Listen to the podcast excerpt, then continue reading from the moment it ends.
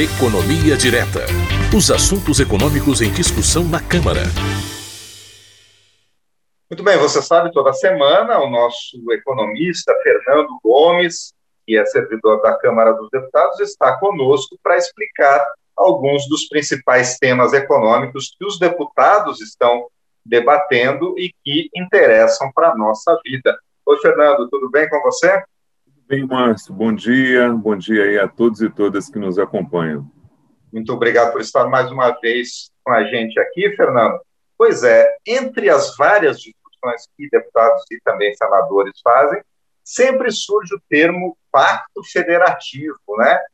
Que basicamente é a repartição dos recursos dos impostos arrecadados entre a União, os estados e os municípios, e a partir daí os serviços que cada um deve prestar, deve entregar para a sociedade. Hoje, Fernando, o nosso sistema tributário, no que se refere a essa repartição de recursos e a prestação de serviços pelos entes federativos, está funcionando bem ou precisa ser melhorado? É, acho que precisa ser melhorado, Márcio. Vamos lá, vamos tentar explicar para o nosso ouvinte aqui. É, primeiramente, que esse problema da repartição dos recursos arrecadados com os impostos e da responsabilidade que cada ente tem em entregar os serviços correspondentes para a sociedade, ele já começa complexo antes, na arrecadação.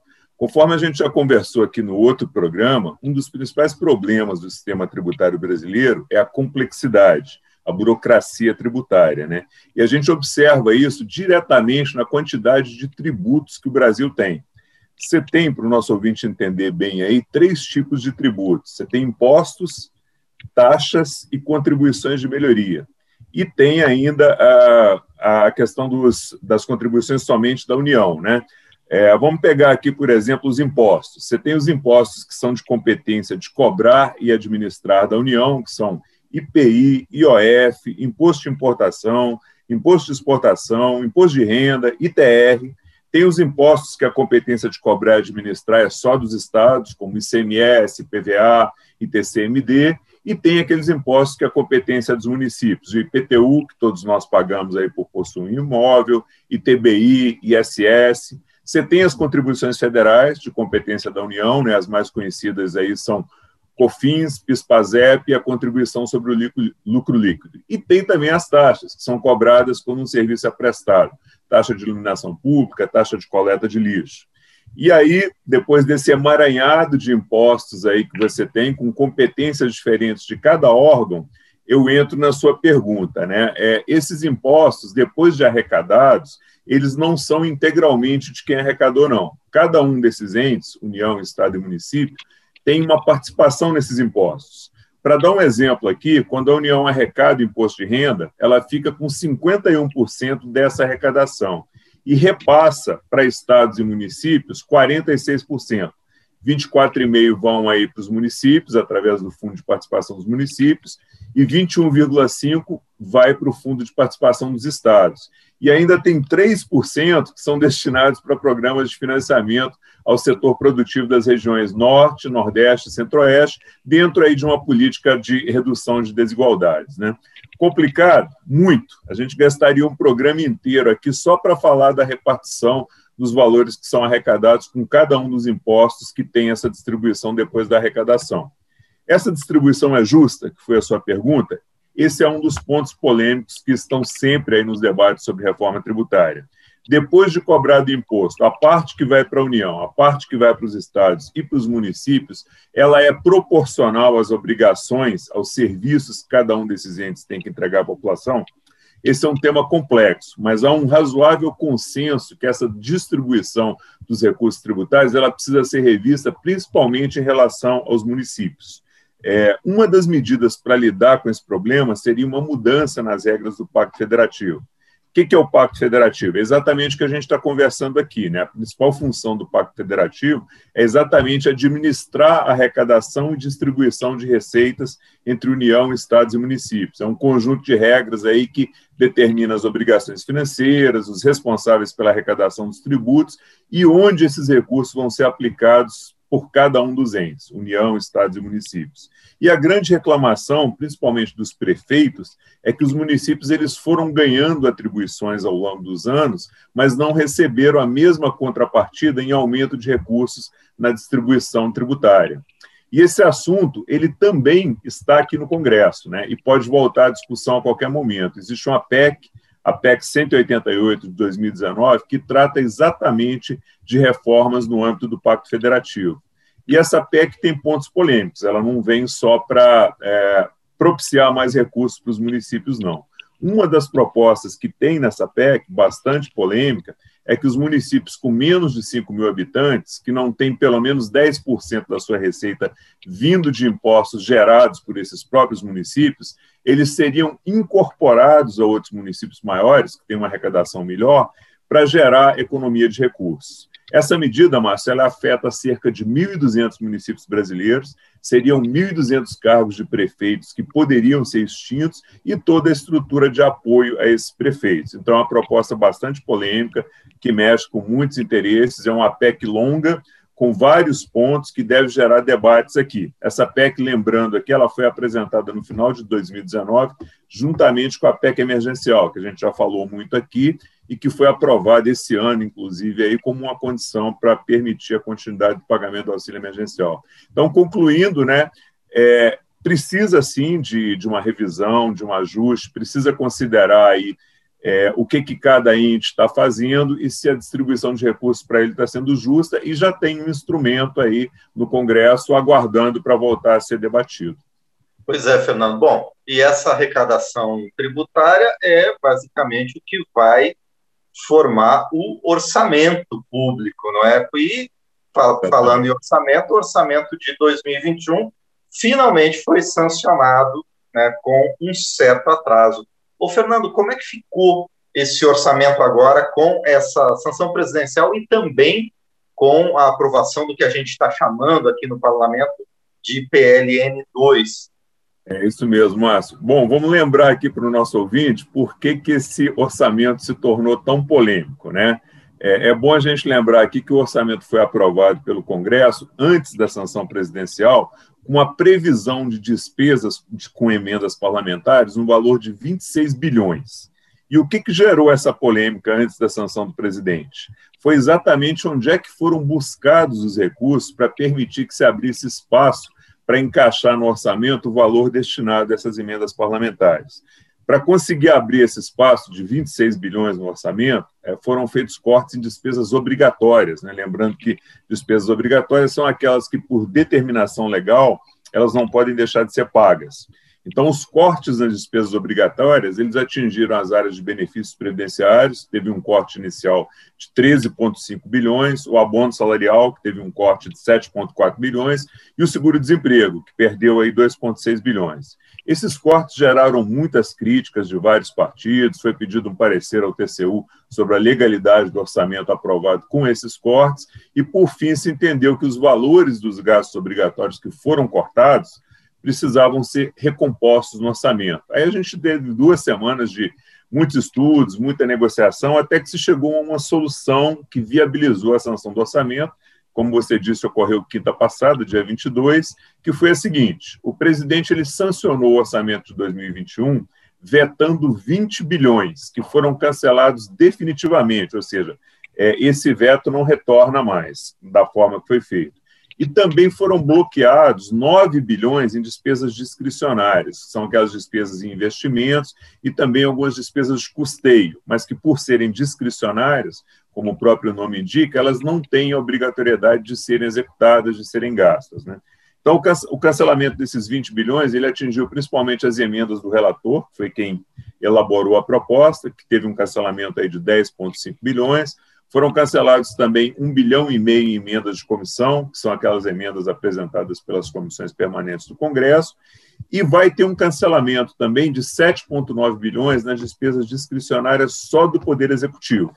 É, então, essas foram as principais medidas. Em relação ao bloqueio dos 9 bilhões, ele afeta principalmente as pastas de educação, que pode ter um bloqueio de 2,7 bilhões, Ministério da Economia, que pode ter um bloqueio de 1,4 bilhão, e o Ministério da Defesa, que pode ter um bloqueio de 1,3 bilhão. Por que, que eu digo que poderia, que pode? Porque esse bloqueio ele pode não ocorrer se o governo, por exemplo, tiver uma arrecadação maior do que foi prevista no orçamento, ou mesmo se ele remanejar de outras áreas. Né? Mas o importante é que ficou definido no orçamento que, se não houver nenhuma situação que possibilite que o governo possa contar com esses recursos extras, aí ele usa os recursos que já estão bloqueados agora, esses 9 bilhões. Com relação ao veto de 20 bilhões, esse veto permitiu que se abrisse espaço no orçamento para recompor de imediato essas despesas obrigatórias que foram cortadas na aprovação inicial do orçamento. Como é que isso vai ser feito? Né? Através, como você citou inicialmente, do PLN 2. Né? O governo já encaminhou e o Congresso já aprovou esse PLN, e ele prevê um crédito suplementar de 20 bilhões, que foi o que foi cortado lá, para recompor esses valores aí dos gastos obrigatórios. Os 9,3 bilhões que foram bloqueados ficam ali como uma garantia de que, se não houver recursos adicionais ao longo do ano para pagar o saldo que não foi recomposto, aí você usa esses valores bloqueados.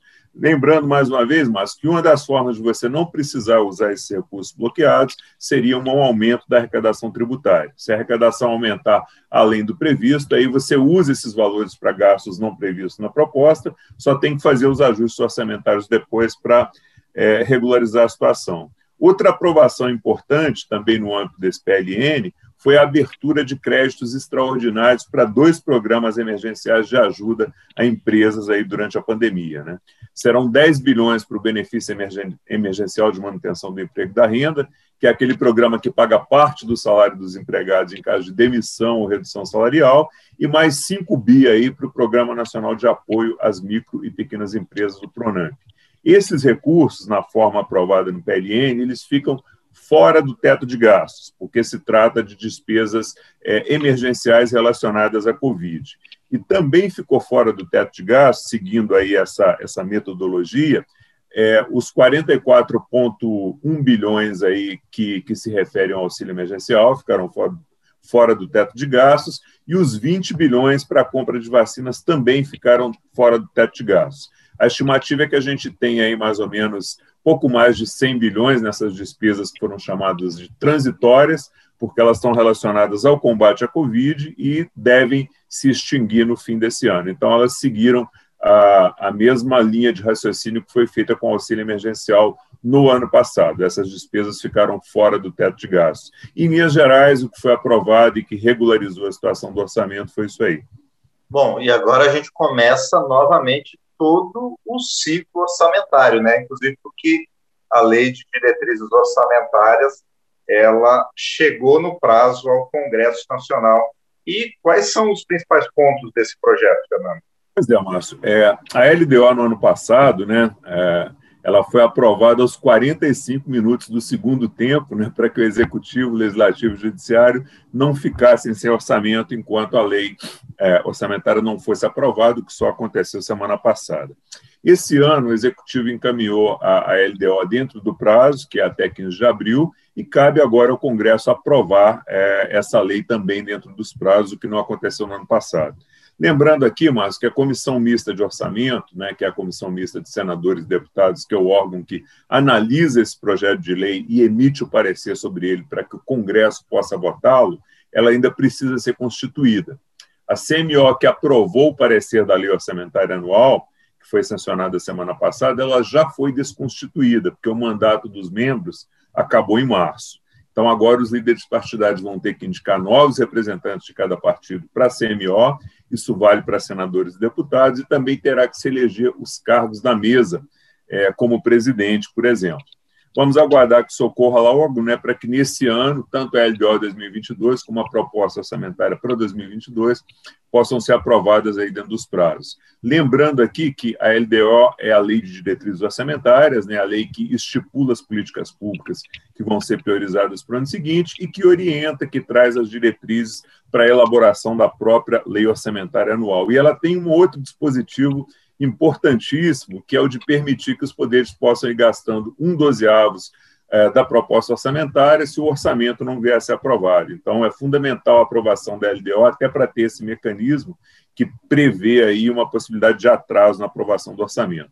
Mas vamos lá, o que, que a LDO 2022 está trazendo aí de, de novo, né? Ela faz aquelas projeções macroeconômicas, que são as projeções do governo para alguns indicadores da economia no ano seguinte. Né? Então, ela está prevendo uma previsão de crescimento do PIB em 2022 de 2,5%, a previsão para esse ano é de 3,2%, então um crescimento um pouco menor. Previsão de inflação de 3,5% para 2022, para esse ano é 4,4%. A Selic, né, que hoje está em 2,75%, ela tem uma previsão de em, 2000, em 2022 estar na faixa de 4,7%, e prevê a LDO também um salário mínimo de R$ 1.147 em 2022.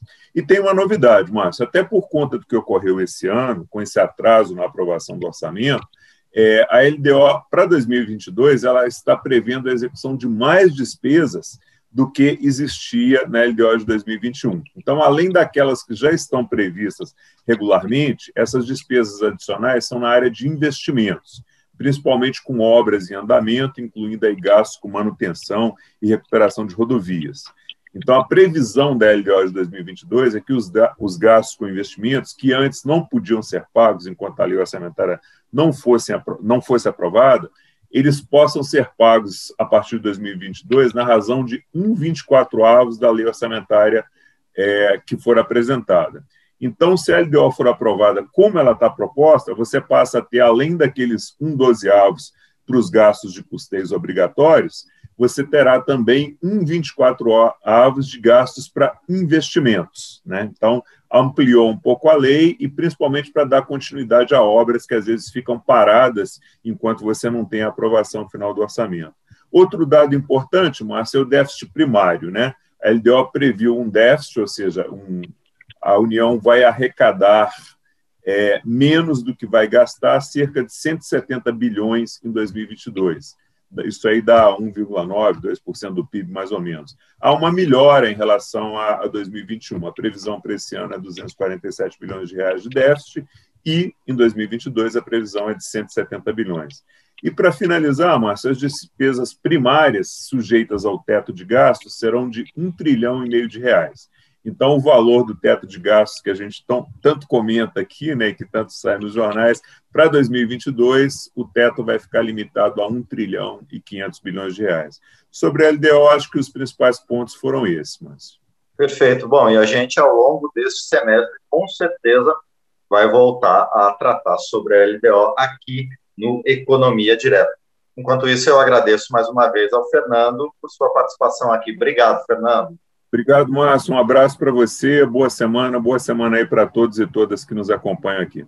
Muito bem. Este foi o economista Fernando Gomes, nosso colunista do quadro Economia Direta. E eu vou lembrar, o quadro Economia Direta também é um podcast, assim como os demais programas da Câmara. Você pode baixar no seu smartphone o aplicativo Câmara ao Vivo para ouvir esse podcast e também pode se inscrever no seu agregador de podcast preferido para ouvir o quadro Economia Direta. Economia Direta, uma conversa com Fernando Gomes.